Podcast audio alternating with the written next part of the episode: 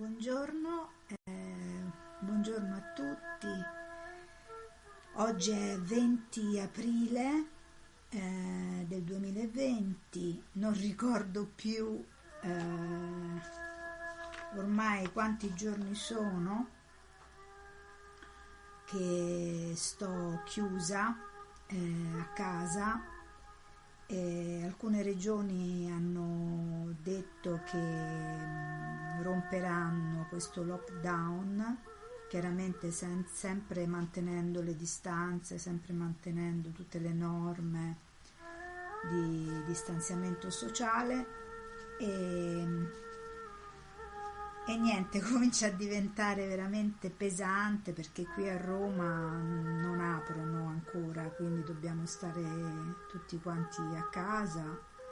E fortunatamente mi ritengo fortunata eh, perché comunque riesco a trovare insomma una consolazione molto profonda insieme a questo yogi, a questo autore che mi alleggerisce eh, l'anima eh, in questa situazione. Eh, lo spero anche per voi. E ehm, la situazione è, è seria, è molto seria e come ho detto già in un altro video, la nostra vita è veramente cambiata, sta veramente cambiando e non so se riusciremo a viverla più come la vivevamo prima. E, ma noi ricercatori spirituali vogliamo fare dei viaggi all'interno e quindi l'esterno già lo sapevamo che comunque era qualcosa che, che sì ti può accogliere però nello stesso tempo in cambio ti chiede tantissimo. Quindi noi che per eh, una grande sensibilità, per karma, come dicono i saggi indiani, eh, l'avevamo già capito. E, e quindi continuiamo questo viaggio verso l'interno e facendoci aiutare da queste grandi personalità. Allora, continuo con la lettura e riprendiamo da pagina 101 e si parla del primo miracolo, il primo miracolo, cambiare l'acqua in vino. Tre giorni dopo ci fu un matrimonio a Cana di Galilea e c'era la madre di Gesù. Sia Gesù che i suoi discepoli furono invitati alle nozze e quando venne a mancare il vino, la madre di Gesù gli disse Non hanno più vino. Gesù le rispose Donna, che ho da fare con te? La mia ora non è ancora venuta. Giovanni capitolo 2 dal versetto 1 fino al 4. Spiegazione di Yogananda. Gesù si rivolse a sua madre come donna perché vedeva solo lo Spirito Divino come suo vero padre e madre, mentre nella madre terra terrena vedeva soltanto un essere umano. Donna, non posso avere niente a che fare con te, anche se sei mia madre, finché per me non verrà il momento giusto in cui sarò diretto dal potere divino ad agire e manifestare la sua gloria. Gesù non fece il miracolo di cambiare l'acqua in vino solo per accontentare sua madre o per mostrare i suoi poteri divini, ma lo fece in obbedienza al comando di Dio. Al momento giusto e davanti alle persone che possono avere un risveglio spirituale, i miracoli sono a volte compiuti dai santi per riportare la gente a Dio. In genere, i santi preferiscono attirare le persone con l'amore di Dio e non coi miracoli. Ecco perché mostrano raramente il loro potere i miracoli attirano i cercatori di curiosità, mentre l'amore di Dio attira le anime altamente evolute. Per questo motivo Gesù non volle compiere miracoli fin quando, al momento giusto, non gli fu comandato da Dio di farli. Se intuitivo, su, su eh, intuitivo suggerimento divino Gesù chiese ai servi di riempire le giare affinché potesse manifestare la gloria di Dio, cambiando l'acqua in vino. Inoltre fece riempire le giare d'acqua davanti ai loro occhi affinché potessero vedere e capire che l'acqua era diventata vino grazie al potere divino e non per magia.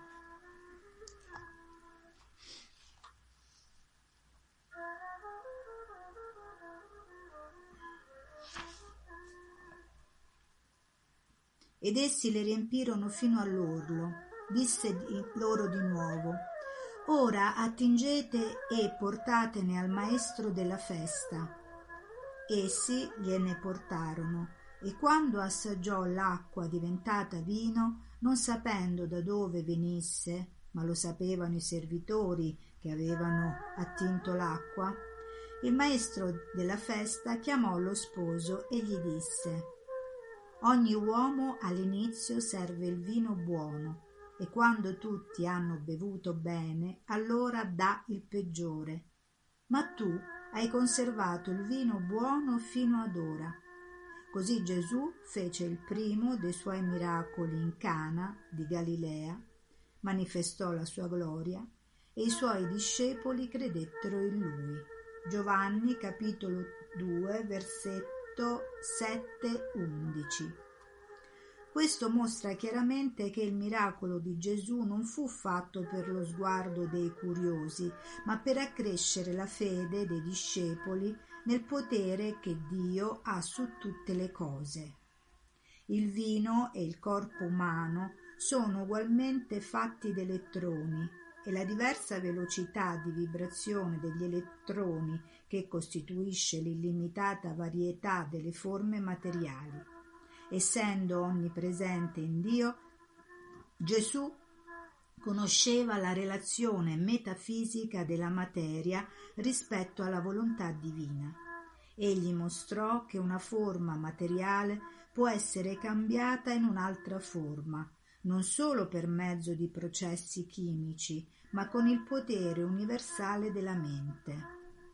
Questo miracolo dà testimonianza al fatto che tutta la materia è controllata dall'unico potere armonizzante e unificante dell'intelligenza e della volontà divina.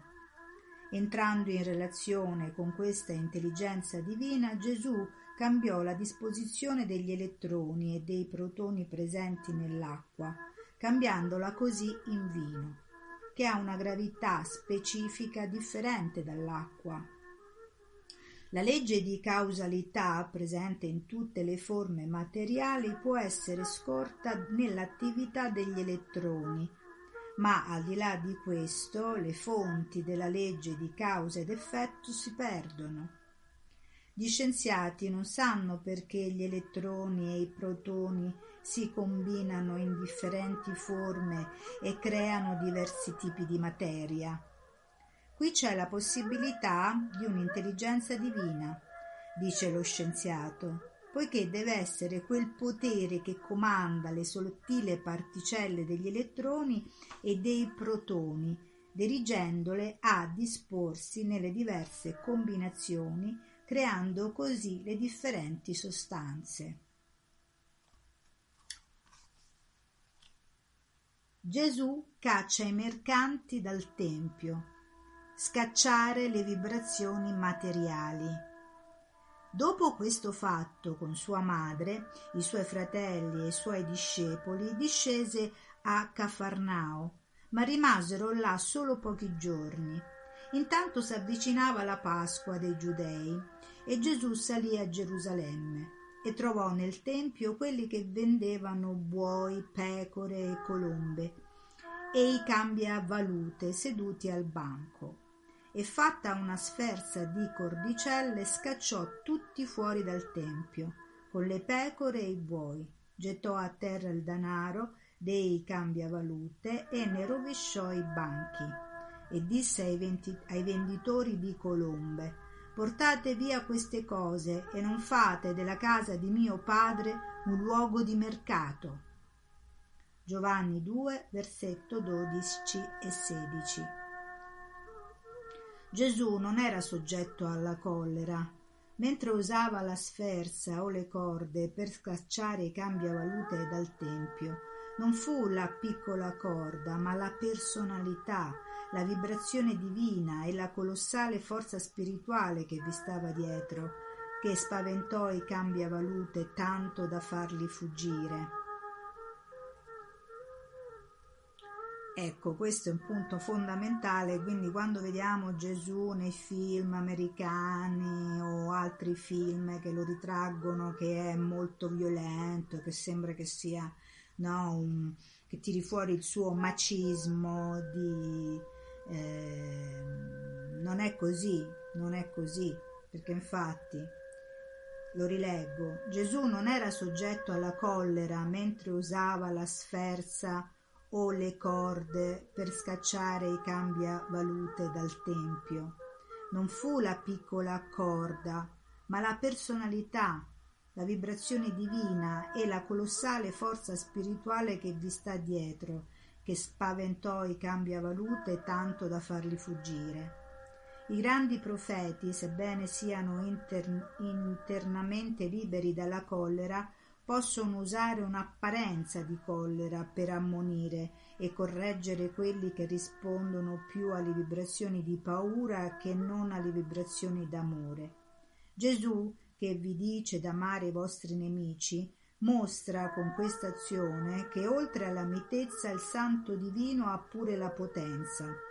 Non, nessuno osò resistere alla sua determinazione e al suo potere spirituale, come dimostra il fatto che tutto il gruppo di abili cambiavalute fuggirono davanti al potere di un solo uomo mite. Gesù disse che la casa di Dio deve essere libera dalle vibrazioni contraddittorie dei pensieri materiali impliciti nel comprare e nel vendere. Infatti questo è vero, Scusate la parentesi, ma voglio dire questo, che io per tanti anni ho avuto un'attività eh, come ottico eh, nel quartiere di San Giovanni, eh, forse qualcuno che mi stava vedendo era, sarà stato anche mio cliente. Questa era un'attività che abbiamo portato avanti prima mio padre dal 1968 che ha lavorato molto per il cinema, abbiamo lavorato molto per il cinema, facevamo effetti speciali e io però devo dire questo che c'era questa attività che era diciamo molto artigianale, no? Perché venivano fatte queste costruzioni ottiche. Poi c'era però la parte comunque anche commerciale che con la con il mh, mm, contatto con il pubblico per la vendita perché poi io mi sono specializzata anche se ho fatto scuole d'arte completamente diverse perché ho fatto tutta l'accademia ho fatto poi eh, molte attività artistiche ho condotto nella mia vita contemporaneamente al lavoro che ho svolto per 25 anni eh, come ottico.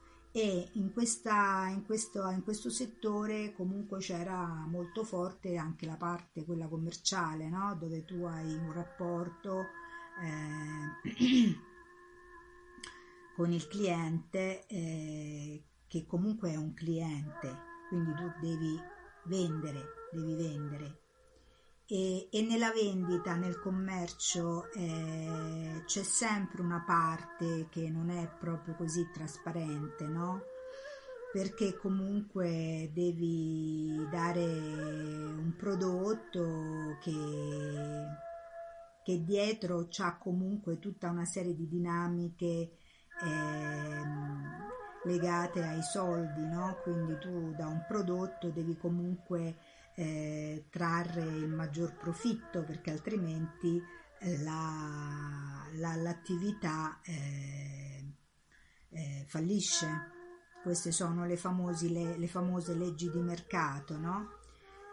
Però nel momento in cui eh, inizi a fare un percorso eh, spirituale più, più, profondo, se ci credi veramente, se lo fai perché comunque eh, vuoi veramente crescerci, e questa attività ti comincia a stare stretta. Infatti io poi nel 2009, quindi ormai sono passati 11 anni e mm, ho deciso poi di interromperla per proseguire eh, questo percorso spirituale eh, di crescita. Chiaramente tutto questo eh, mi ha portato ad avere molte meno risorse sul piano economico, economico ovviamente però devo dire che non sono pentita. Eh, infatti anche nella, mm, consigli infatti che danno anche i maestri indiani eh, uno, tra, tra uno dei quali è quello di non commerciare con i diamanti. Io questo l'ho letto in un libro appunto che, dove c'è questo consiglio perché il meccanismo del eh, dare e avere eh, tipico no, del commercio, io do una cosa a te, tu in cambio mi dai una cosa a me, c'è questo scambio. Mm, nel momento in cui si fa un percorso spirituale eh, è valido ovviamente perché è relazionale, ovviamente c'è bisogno dello scambio però nella, diciamo, nella relazione eh, di tipo spirituale, almeno come la vedo io, c'è un voler dare eh, senza doversi aspettare poi comunque qualche cosa indietro. Il qualche cosa indietro, se arriva, è perché tu hai capito che non è più per la tua volontà o per la tua bravura, per il tuo merito, ma è per volontà divina cioè se Dio, che è la nostra, eh, il nostro faro, il nostro obiettivo, ehm, che è il summo bene, almeno per come la interpreto io, eh, deciderà lui, deciderà lui. Quindi eh, tutta questa, diciamo, ehm, questo affanno che c'è comunque dietro a, al mercato in genere e non è che ci abbia poi molto a che fare con la spiritualità. Infatti purtroppo secondo me eh, molti istituti molte, molti tra virgolette guru che non sono veri molti maestri eh, quando si contaminano con questi aspetti eh, che sono seppur nobili, no? perché comunque tu devi ricevere le donazioni per fare poi comunque questo, continuare a fare questo eh, lavoro ehm, di sensibilizzare le persone no? Alla, a, a, a Dio e alla divinità, però poi bisogna stare molto attenti perché riuscire a mantenere questo equilibrio è molto difficile. E, e quindi qui secondo me Gesù eh, sostiene questo appunto Yogananda lo, lo sottolinea cioè che eh, la spiritualità deve essere libera, libera da queste, diciamo, ehm, vibrazioni no? contraddittorie che si creano inevitabilmente eh, se tu fai un lavoro eh, di tipo commerciale. Eh, io questo l'ho capito e, e, non sono pentita di aver abbandonato eh, quel, quel, lavoro, anche se ripeto tutto questo mi ha eh, fatto diventare molto molto più povera economicamente. Quindi riprendiamo da questo qui, da questo passo dove Gesù dice, ehm, Gesù vi dice d'amare i vostri nemici, mostra con questa azione che oltre alla mitezza il santo divino ha pure la potenza. Nessuno osò resistere alla sua determinazione e al suo potere spirituale, come dimostra il fatto che tutto un gruppo di abili cambiavalute fuggirono davanti al potere di un solo uomo mite. Gesù disse che la casa di Dio deve essere libera dalle vibrazioni contraddittorie dei pensieri materiali impliciti nel comprare e nel vendere, appunto. Egli voleva dire che secondo la legge della concentrazione dobbiamo focalizzare le nostre menti soltanto su una alla volta. Mentre stiamo nella casa di Dio dobbiamo concentrarci su di Lui e non deve esserci niente là che ridesti i pensieri materiali.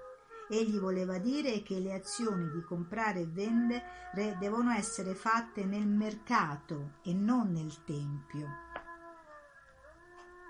C'è una lezione spirituale nell'atto di Gesù. Durante la preghiera il tempio della mente non deve essere un luogo dove permangono i pensieri del guadagno materiale Molte persone durante la preghiera portano nel sottofondo delle loro menti il pensiero di comprare e vendere cose materiali e del profitto che se ne ricava. Gesù dice che questo è disastroso poiché non vi dà né Dio né la prosperità.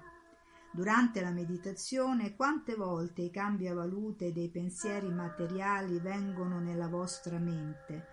Così tante volte dovete fare una, di, una sferza di calma, formata da tutta la forza di volontà acquisita nel corso della vostra vita, a scacciare i turbolenti pensieri materiali del vostro tempio. In questi passi potrebbe sembrare che un grande figlio di Dio come Gesù non avrebbe dovuto arrabbiarsi e fare una sferza di corde con la quale colpire i cambiavalute, in questa azione Gesù sembra contraddire le sue parole. Ma io vi dico di non resistere al male, ma se qualcuno ti percuote sulla guancia destra, porgirgli anche l'altra. Matteo 5, 39 Gesù usò la corda più o meno per spaventare quei cresciuti e ignoranti bambini di Dio, suoi fratelli, per mandarli via, affinché non dissacrassero la casa di Dio. Egli voleva dire che, men- che fare mercato nella casa della preghiera era una distrazione, come sarebbe stata una distrazione fare un altare e predicare in un negozio. Ecco. Con questo atto Gesù cercò di mostrare alla gente che bisogna concentrarsi su una cosa alla volta. Nel luogo d'affari bisogna pensare a vendere articoli. Nella casa di Dio bisogna pensare a Lui. Inoltre Gesù, con la piccola corda, non fece del male a nessuno, né in effetti fu internamente preso dalla collera. Egli inscenò una manifestazione di collera per impaurire i grandi bambini cattivelli che stavano commerciando nella casa di Dio. Se fosse stato veramente in collera, Gesù avrebbe usato i suoi poteri divini per distruggere i dissacratori del Tempio di Dio. Certo, qui c'è il discorso della separazione, però purtroppo eh, questa separazione non è così poi eh, veramente possibile. Almeno in me eh, non è stata possibile, ho dovuto comunque interrompere e, e, e lavorare per procurarmi i soldi eh, in un'altra maniera. E ho trovato poi altre vie perché il discorso del mercato, come ripeto, eh, purtroppo ehm, crea all'interno eh, delle vibrazioni contraddittorie, perché comunque c'è sempre dietro un piccolo ehm, interesse eh, personale che comunque inevitabilmente eh, va a discapito dell'altro. È difficile che un commercio sia eh, interamente pulito, perché se è commercio è commercio. E, e, almeno nel mio caso io ho preferito lavorare in altri settori. Tutto ciò è ben illustrato da una vecchia storia indù.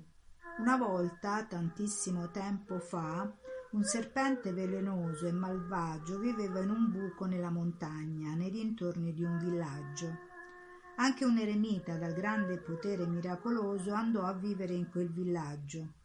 Molti dei bambini del villaggio che s'avventuravano a giocare nei pressi del monte venivano attaccati dal serpente pericoloso e morsi a morte.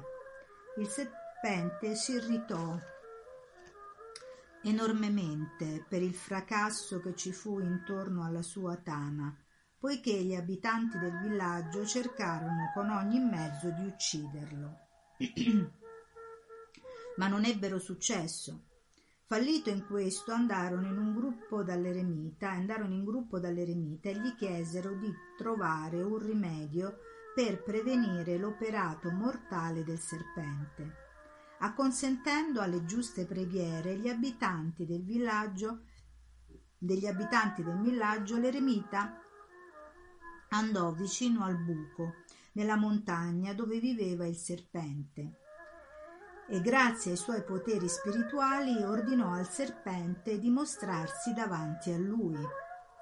Il maestro eremita rimproverò il serpente di mordere a morte i bambini del villaggio e gli ingiunse di non mordere mai più, ma di praticare l'amore per i suoi nemici.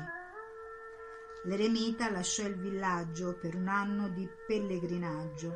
Quando stava ritornando al villaggio, passando per la montagna, pensò Vediamo come si sta comportando il mio amico serpente.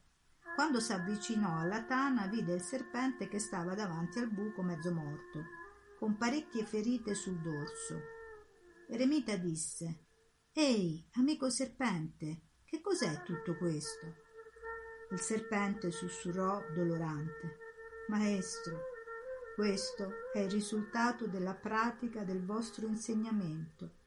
Ogni volta che sono uscito dal mio buco in cerca di cibo e per badare ai miei affari, i ragazzi del villaggio notarono la mia docilità e rifugio e rifiuto d'attaccarli e quindi cominciarono a buttare delle piccole pietre su di me e quando mi videro scappar via s'affrettarono a buttarmi delle grosse pietre per uccidermi. Maestro, sono sfuggito molte volte, ma molte volte ho pure avuto dei brutti scontri e adesso eccomi qui, con parecchie ferite sul dorso perché ho cercato d'amare i miei nemici. Allora l'eremita del villaggio lo guardò e disse rimproverandolo Pazzo, io ti dissi di non mordere mortalmente. Ma perché non hai fischiato per metterli in fuga? Questa storia insegna che una persona, pur essendo mite e spirituale, non deve essere senza spine o priva di senso pratico e permettere di venire calpestata. Quando provocato o attaccato senza motivo, l'uomo spirituale deve cercare di mettere in fuga i suoi nemici, con una scenata di collera o di forza, ma in realtà senza farsi prendere internamente dalla collera. Tuttavia, se uno ha la tendenza a mordere o a far violenza materiale a chi che sia, non deve mai fischiare, neanche con una manifestazione di collera. Questo fece Gesù fischiò ai cambiavalute e li mise in fuga. Ma non fece loro violenza né andò veramente in collera, piuttosto cercò di farli rinsavire affinché non incorressero in un cattivo karma, risultato delle azioni malvagie, per impietà contro il Tempio di Dio. Gesù disse Portate via queste cose materiali poiché, difen, difen, poiché diffondono vibrazioni materiali ed evocano pensieri materiali.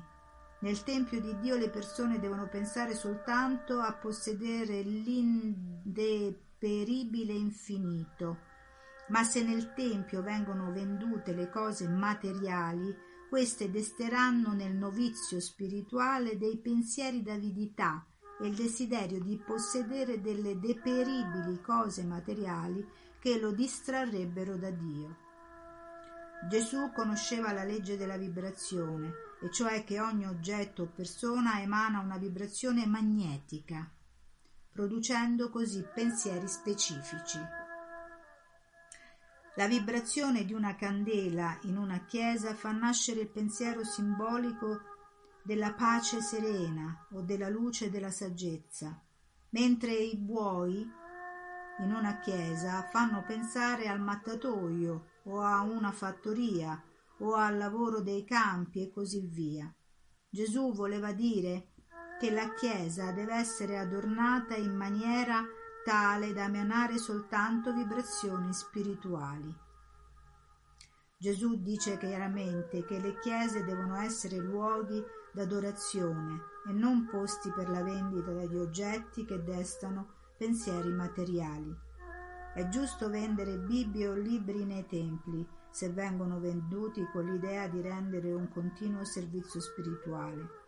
Usare il ricavato della vendita dei libri spirituali per stampare altri libri spirituali o usare il denaro per qualche altro scopo spirituale va bene, mentre una pistola venduta in una chiesa è in contraddizione con le vibrazioni del luogo sacro. E i suoi discepoli si ricordarono che sta scritto Lo zelo per la tua casa mi divora. Giovanni 2 capitolo 17 I discepoli corroborarono le parole di Gesù con quelle della scrittura che intimavano che lo zelo o la vibrazione materiale inghiotte la vibrazione spirituale di Dio. Allora risposero i giudei, gli dissero, Quale segno ci mostri per fare queste cose? Gesù rispose loro, Distruggete questo tempio, e in tre giorni lo farò risorgere. Giovanni 2, 18-19 I giudei volevano una prova divina che gli venisse da Dio, poiché Gesù si prese la responsabilità di scacciare i cambiavalute dal Tempio. In altre parole, i giudei volevano dire che non era legale che Gesù cacciasse i cambiavalute, a meno che per fare questo non aveva un'autorità divina più grande delle leggi umane. È bello vedere che Gesù accettò questa sfida in un particolare modo divino non usò un nuovo miracolo per convincere i giudei della sua grandezza, ma disse loro semplicemente cosa stava per accadere. Gesù non aveva fretta di convincere i suoi nemici, disse solo che de, disse questo solo per dimostrare la volontà e l'operato di Dio nella sua vita. Gesù pensò che su nessun'altra prova della sua divinità sarebbe stata più grande del predire un evento futuro, in cui Dio avrebbe compiuto il miracolo dei miracoli, facendo risorgere dopo tre giorni il suo corpo crocifisso.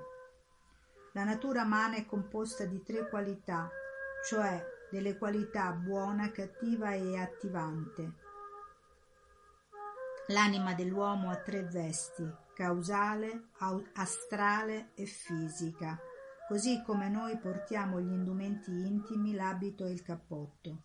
L'anima dell'uomo può essere liberata dalla schiavitù della limitazione del karma mortale, solo quando si ergerà al di sopra dei desideri dei tre corpi fisico, astrale e spirituale. Ci vogliono tre distinti sforzi dell'anima per lasciare il corpo fisico, astrale e causale. causale. Alcune persone impiegano molti anni e incarnazioni per compiere questo, ma Gesù sapeva, avanzato com'era, che sarebbe riuscito a liberare la sua anima dalle limitazioni dei tre corpi in tre giorni, con tre sforzi distinti, e quindi sarebbe stato in grado di unirla con l'illimitato potere dello spirito. Soltanto quando le anime, per mancanza di desideri, si liberano dalle limitazioni dei tre corpi, allora non sono più costrette a rimanere nell'astrale o a reincarnarsi nel fisico. E allora che a rimanere e allora che vengono permeate dal potere di Dio di ridar vita a qualsiasi corpo morto, proprio come può fare lui. Gesù sapeva che una volta fuori dai tre corpi avrebbe dimostrato la sua unità con il Padre e i suoi poteri, ridando vita al suo corpo crocifisso come nessuno avrebbe potuto fare eccetto il Padre celeste. Si racconta che il santo indiano Kabir disse ai suoi discepoli indù e musulmani che non sarebbe mai morto Tuttavia, quando giacque morto nella bara, la prima cosa che i discepoli fecero fu di mettere in dubbio la verità della sua affermazione circa la sua immortalità e cominciarono a lottare gli uni contro gli altri. Gli indù volevano cremare il suo cadavere, mentre i musulmani insistevano per seppellirlo. Alla fine combatterono così ferocemente che il maestro Kabir non poté più rimanere fermo e interrompendo il supremo voto del silenzio dopo la morte, si sollevò nella bara e rimproverò i suoi discepoli. Guardate, voi sognavate che ero morto. Ecco, sono vivo, anche nel corpo, giacché vi ho detto di non litigare per nessun motivo, e invece avete litigato sul mio corpo di sogno morto io lo convertirò nel divino sogno cosmico dal quale è venuto. Detto ciò, benedicendoli aggiunse di quello che rimane nella bara, metà seppellitelo e metà crematelo, per mettere d'accordo tutti. Quando i discepoli sollevarono il coperchio della bara, trovarono che il maestro aveva smaterializzato il corpo, lasciando al suo posto alcuni fiori dorati. Gli indù cremarono metà di quei fiori e i musulmani seppellirono la rimanente metà. Bellissimo. È detto da fonte autorevole che il nostro grande guru Shama Charan Lahiri Mahasaya lasciò coscientemente il corpo quando terminò la missione della sua vita e quindi apparve di nuovo nella carne in tre differenti posti. Si conoscono grandi santi dell'India che vissero conoscendo e realizzando Dio nelle loro vite, che hanno resuscitato i loro corpi dopo la morte, sia prima che dopo la venuta di Cristo. Si dice che alcuni santi, come il nostro Guru Supremo Babaji, non facciano mai l'esperienza della cosiddetta morte umana, ma mantengono i loro corpi per secoli e per l'eternità, gioiendo della unione sia come l'infinito Dio che come lo specifico corpo finito. Uno può vedere l'oceano senza onde, oppure può vederlo come l'oceano pieno di onde, Similmente alcune anime vedono Dio senza il corpo finito o senza le illusorie onde della creazione, mentre altre possono vedere Dio come l'infinito diventando finito o corpo. In quest'ultimo caso l'anima vede Dio che diventa l'onda di una o più anime.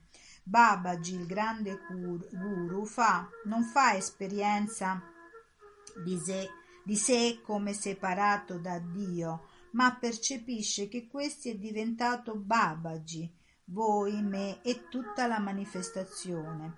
Nell'esperienza ultima una non perde la sua anima o individualità, ma l'espande soltanto, realizzando che Dio è diventato la propria anima.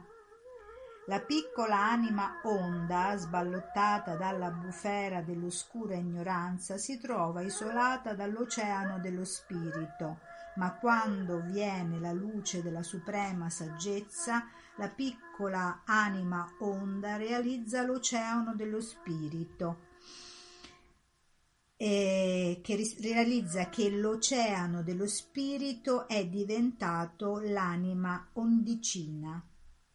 Dissero allora i giudei, quarantasei anni ci sono voluti per costruire questo tempio e tu in tre giorni lo farai risorgere?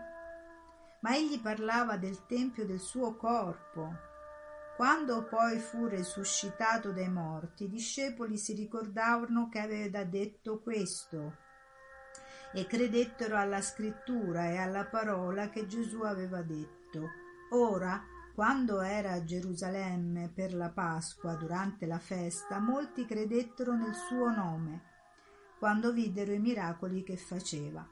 Ma Gesù non si confidava con loro perché conosceva tutti gli uomini e non aveva bisogno che alcuno gli desse testimonianza su un altro, perché sapeva quello che era che c'era in ogni uomo. Giovanni capitolo 2 versetto 20-25. I giudei interpretarono male il detto di Gesù circa la ricostruzione del Tempio in tre giorni. Naturalmente si chiesero come Gesù avrebbe potuto ricostruire in tre giorni il Tempio di Gerusalemme se fosse stato distrutto, quando c'erano voluti 46 anni per costruirlo la prima volta. Fare risorgere il suo corpo dopo la morte era molto più meraviglioso di quanto non sarebbe stato ricostruire un tempio diroccato in tre giorni. Durante la Pasqua molti credettero in Gesù a causa dei miracoli che faceva, ma Gesù non confidava sulla testimonianza dell'uomo per diffondere il suo messaggio e continuò a predicare il suo Vangelo spinto dalla sua forza infinita. Quindi il corpo, il nostro corpo, la nostra mente, i nostri desideri come tempio, non più come corpo, ma il corpo diventa il tempio e quindi nel tempio non ci possono essere vibrazioni contraddittorie. Se ci sono, bisogna metterle, spostarle, togliere, toglierle. È questo che io ho fatto, appunto, cercando di cambiare lavoro. Adesso leggiamo quest'altro capitolo e vediamo se non è molto lungo perché altrimenti no, lo possiamo leggere, non è lunghissimo. Sì. Ah, qui poi parleremo della Kundalini, no? interessante, eh? questa energia che parte dal basso, da questo l'ultimo chakra, Muladhara chakra, e piano piano, piano piano, piano piano, piano piano si erge. Il colloquio con Nicodemo, come rinascere di nuovo in Cristo. C'era un uomo fra i farisei chiamato Nicodemo, un capo dei giudei. Questi andò da Gesù di notte e gli disse Rabbi, sappiamo che sei eh, un maestro venuto da Dio, perché nessun uomo può fare i miracoli che fai tu, se Dio non è con lui. Gesù gli rispose, In verità, in verità ti dico, se un uomo non rinasce di nuovo, non può vedere il regno di Dio. Nicodemo gli disse, Come può un uomo rinascere quando è vecchio? Può entrare una seconda volta nel grembo di sua madre e rinascere? Gesù gli rispose, In verità, in verità ti dico, se un uomo non rinasce d'acqua e da spirito, non può entrare nel regno di Dio. Ciò che nasce dalla carne è carne, e ciò che nasce dallo spirito è spirito. Ciò che nasce dalla carne è carne e ciò che nasce dallo spirito è spirito. Non ti meravigliare se ti ho detto dovete nascere di nuovo. Il vento soffia dove vuole e ne senti il suono, ma non puoi dire da dove viene né dove va. Così è chi Così è di chiunque è nato dallo Spirito. Giovanni 3, capitolo 1 fino all'8.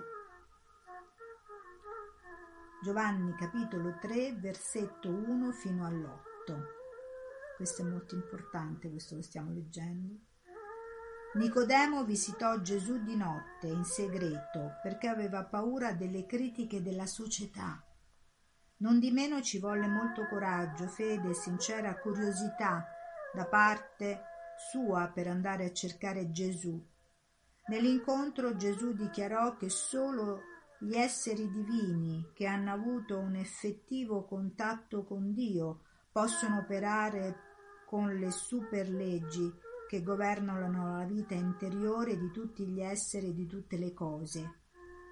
Rispondendo a Nicodemo in questi termini, in verità, in verità, ti dico, se un uomo non rinasce di nuovo non può vedere il regno di Dio. Gesù ci indica in che modo possiamo contattare Dio e come lo stesso Gesù contattò Dio. Gesù voleva dire che solo i superesseri che contattano Dio possono compiere i miracoli e che dunque e che chiunque rinasce una seconda volta può contattare Dio e compiere i miracoli. Nelle scritture indù il bambino appena nato è chiamato Kayashta, che significa legato al corpo. Gli occhi fisici vengono dati al bambino dai genitori fisici per guardare la seducente materia, ma quando il bimbo diventa più grande e all'età di sette anni o più viene iniziato dal potere dal padre, dal suo padre o precettore spirituale, gli viene aperto l'occhio spirituale. Questo che sta qui. Con l'aiuto del precettore l'iniziato può usare l'occhio telescopico per vedere lo spirito. Allora egli viene chiamato Vija o due volte nato o Brahmino, uno che conosce Brahman, lo spirito. Ma ecco che pure in India l'iniziazione dalla coscienza del corpo alla coscienza spirituale è diventata solo una cerimonia formale compiuta dai preti, che battezzano semplicemente il corpo nell'acqua. Ma i grandi maestri indù battezzano il corpo nello spirito. Anche Giovanni il Battista disse che battezzava con acqua, ma che Gesù avrebbe battezzato con lo spirito. Gesù voleva dire che la coscienza ordinaria è legata alla carne e che mediante i due occhi fisici e i sensi, coi loro limitati poteri di percezione, l'uomo può vedere esclusivamente entro il piccolo teatro, teatro di questa terra, teatro. Quando una persona vola in aeroplano non vede muri, ma solo la vastità dello spazio illimitato e dei cieli aperti. Tuttavia, se venisse improvvisamente rinchiusa in una piccola gabbia circondata di muri, perderebbe di vista la visione del vasto spazio. Similmente, quando dal vasto ed eterno spirito l'anima dell'uomo viene rinchiusa nella piccola gabbia corporea, vede soltanto le limitazioni della materia e le piccole esperienze terrene. Perciò Gesù disse con gli scienziati moderni che noi possiamo vedere e conoscere tanto quanto ci permettono i nostri limitati poteri dei sensi. Come non si possono vedere i dettagli delle stelle lontane con un telescopio di due pollici, così disse Gesù, l'uomo non può conoscere niente del mondo astrale usando soltanto i limitati poteri dei sensi. Gli scienziati ci dicono che il potere dei sensi eh, che se il potere dei sensi venisse allargato, la Terra ci sembrerebbe molto più bella e apparirebbe piena di colori e delle luci abbaglianti degli atomi che somigliano alle lucciole. Gesù disse che dopo che l'anima dell'uomo nasce nell'acqua o protoplasma e quindi per autosviluppo nasce di nuovo mediante il risveglio del senso sesto, del sesto senso, l'intuizione, e l'apertura dell'occhio spirituale, l'anima illuminata esce fuori dal corpo e può entrare nel regno di Dio. Ah!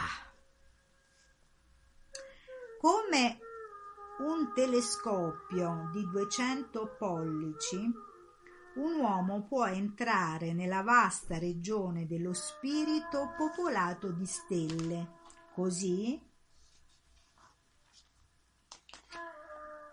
sviluppando il senso intuitivo con la meditazione, egli può entrare nel regno di Dio e contemplare il luogo di nascita dei pensieri delle stelle e delle anime. Gesù voleva dire che le anime legate al corpo delle piccole finestre esterne dei loro sensi possono vedere solo la limitata materia. Solo quando l'anima apre la finestra interiore dell'unità con lo spirito, per mezzo della meditazione, comincia ad avere la percezione della vastità dello spirito onnipresente. Gesù disse che il corpo nato dalla carne ha le limitazioni della carne, mentre l'anima nata dello spirito ha potenzialmente dei poteri illimitati. L'uomo ordinario si riconosce come tanti chili di carne. Tale individuo, essendo nato dalla carne, vede solo carne o materia in e attorno a sé. Ma quando con la meditazione la mente umana viene trasferita dal corpo all'invisibile e potente presenza dell'anima, allora questa realizza la sua unità con lo spirito eterno e non con, lo, con il corpo limitato. Gesù disse, come hanno detto i maestri indù, che lo hanno anche preceduto, che per conoscere Dio l'uomo deve nascere nel corpo e nello spirito. Nicodemo non capiva come un'anima potesse nascere due volte, perciò chiese a Gesù se voleva dire che i vecchi dovevano reincarnarsi nei corpi delle loro madri e diventare di nuovo giovani. Gesù non stava parlando di reincarnazione, cioè di una seconda nascita dopo la propria nascita e morte, no. Egli stava spiegando come in una stessa vita, questo è molto importante, Un'anima poteva nascere imbrigliata nella carne e nelle limitazioni dei sensi e quindi con la meditazione poteva acquisire una nuova nascita nella coscienza cosmica. Per i cristiani attraverso la mediazione di Gesù Cristo. Immediatamente, in questa vita. No. Con la trappola del samsara. L'anima legata alla materia, innalzata nello spirito dal contatto di Dio, nasce una seconda volta nello spirito. In questo caso il corpo rimane lo stesso, solo che la coscienza dell'anima invece di vagare sul piano materiale entra nel regno eternamente gioioso dello spirito. Quando paragonò lo spirito e le anime che ne emergono con il vento invisibile la sua presenza manifestata suo spira, dal suo spirare, così, Gesù stava descrivendo le, la legge metafisica del pneuma, sostanza o causa, e del fenomeno, l'apparenza delle sostanze o effetto. Com'è nascosta l'origine del vento, che viene conosciuto dal suo spirare, ugualmente invisibile è lo spirito sostanza, celato oltre la portata dei sensi umani, mentre la nascita delle anime dallo spirito è il fenomeno visibile. Dallo spirare si riconosce il vento invisibile. Dalla nascita delle anime intelligenti è reso manifesto lo spirito invisibile. Gesù stava solo affermando che scoprire l'origine del vento è così difficile come scoprire la fonte dello spirito, da cui sono venute tutte le cose. Gesù disse che tutte le anime nate dallo spirito si riconoscono dalla loro esistenza, ma pochissime conoscono veramente la fonte dello spirito dal quale provengono. Nicodemo rispose come possono accadere queste cose? Gesù gli rispose, Tu sei maestro in Israele e non sai queste cose? In verità, in verità ti dico, noi parliamo di quel che conosciamo e testimoniamo quel che abbiamo visto, ma voi non accettate la nostra testimonianza. Se vi ho parlato di cose terrene e non credete, come crederete se vi parlerò di cose celesti? Nessun uomo è mai asceso al cielo se non il figlio dell'uomo che è disceso dal cielo. E come Mosè innalzò il serpente nel deserto, così deve essere innalzato il figlio dell'uomo, perché chiunque creda in lui abbia la vita eterna. Gesù cioè scusa, Giovanni capitolo 3 dal versetto 9 al 15. Gesù disse a Nicodemo che ci voleva ben più che essere un maestro della casa di Israele per conoscere i misteri della vita.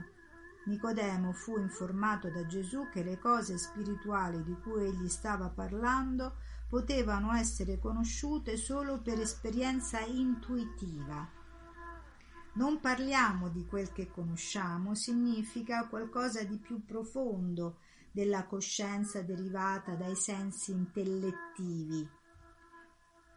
La coscienza umana passa attraverso i sensi, l'intelletto e l'intuizione. I sensi sono limitati nei loro poteri, lo stesso intelletto che dipende dai sensi per i dati. Se i sensi ingannano, la conclusione alla quale perviene l'intelletto sulla base di quei dati è ugualmente sbagliata. Se in lontananza vedete un panno bianco che sembra un fantasma, concludo, concludete che c'è un fantasma, ma avvicinandovi all'oggetto scoprirete l'errore della vostra conclusione.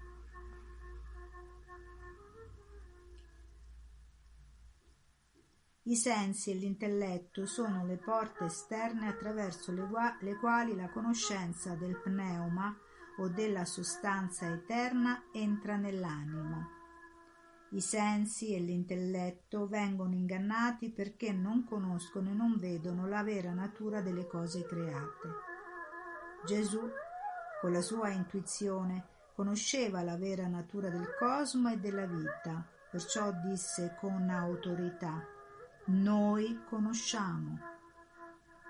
Gesù si rammaricò che Nicodemo dubitasse, dubitava le esperienze intuitive dello stato cristico e gli disse, se ti parlo di cose pertinenti alle anime umane visilmente presenti sulla terra, di come esse possono entrare nel regno di Dio e tu non credi, allora come potrai credermi se ti parlerò di quello che succede nel cielo o nel reame astrale, che è completamente nascosto al comune sguardo umano? Gesù continuò dicendo che nessun uomo può ascendere al cielo eccetto colui che è disceso dal cielo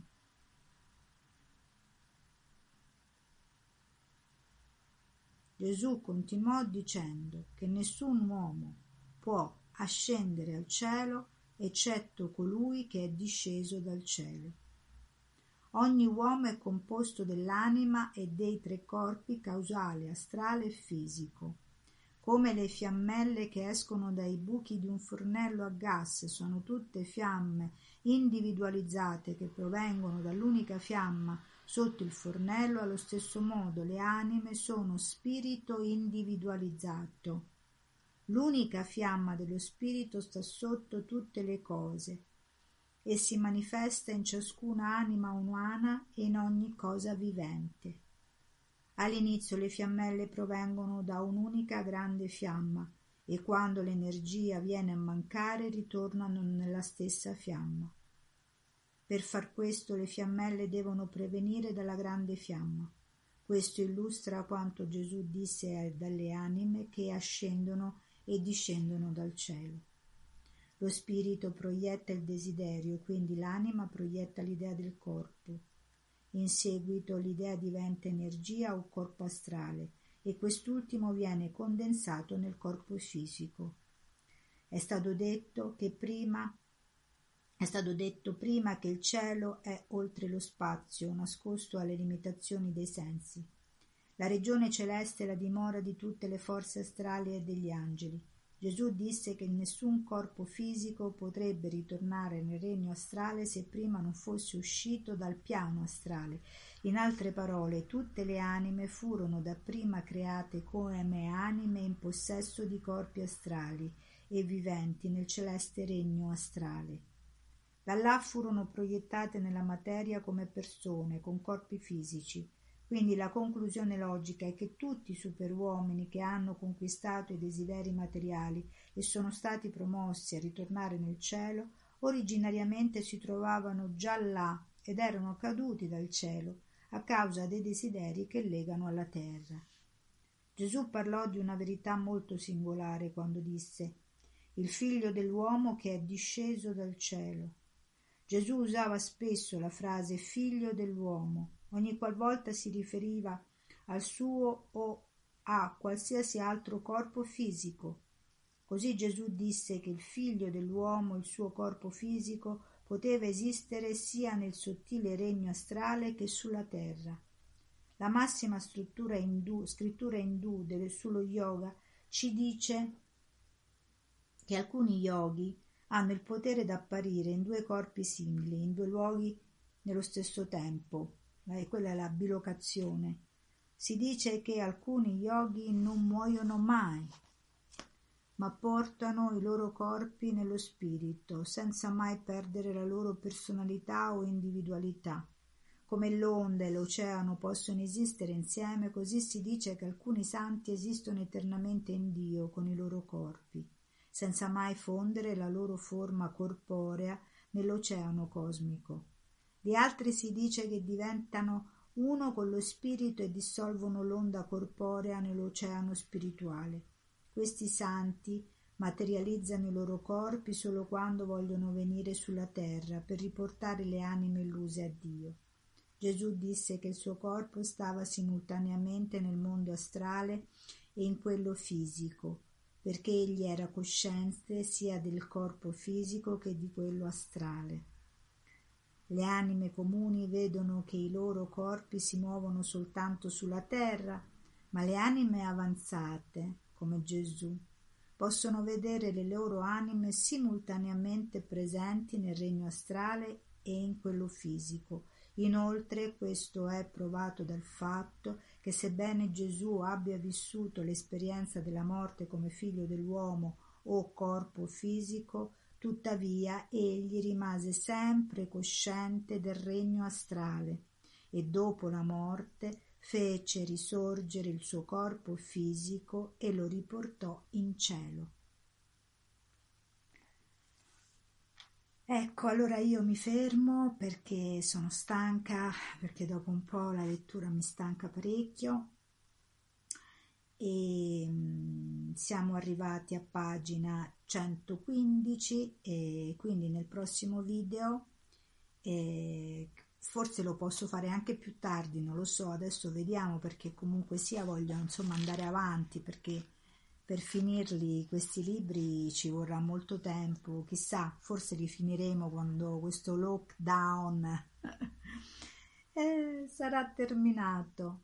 Eh, per ora vi saluto, eh, i miei saluti vengono veramente dal mio cuore e spero che stiate tutti bene, che abbiate eh, preso comunque dentro di voi tanta pazienza per eh, sopportare questa situazione. Eh, dobbiamo diventare come Gesù, miti e mansueti. E, e allora arrivederci.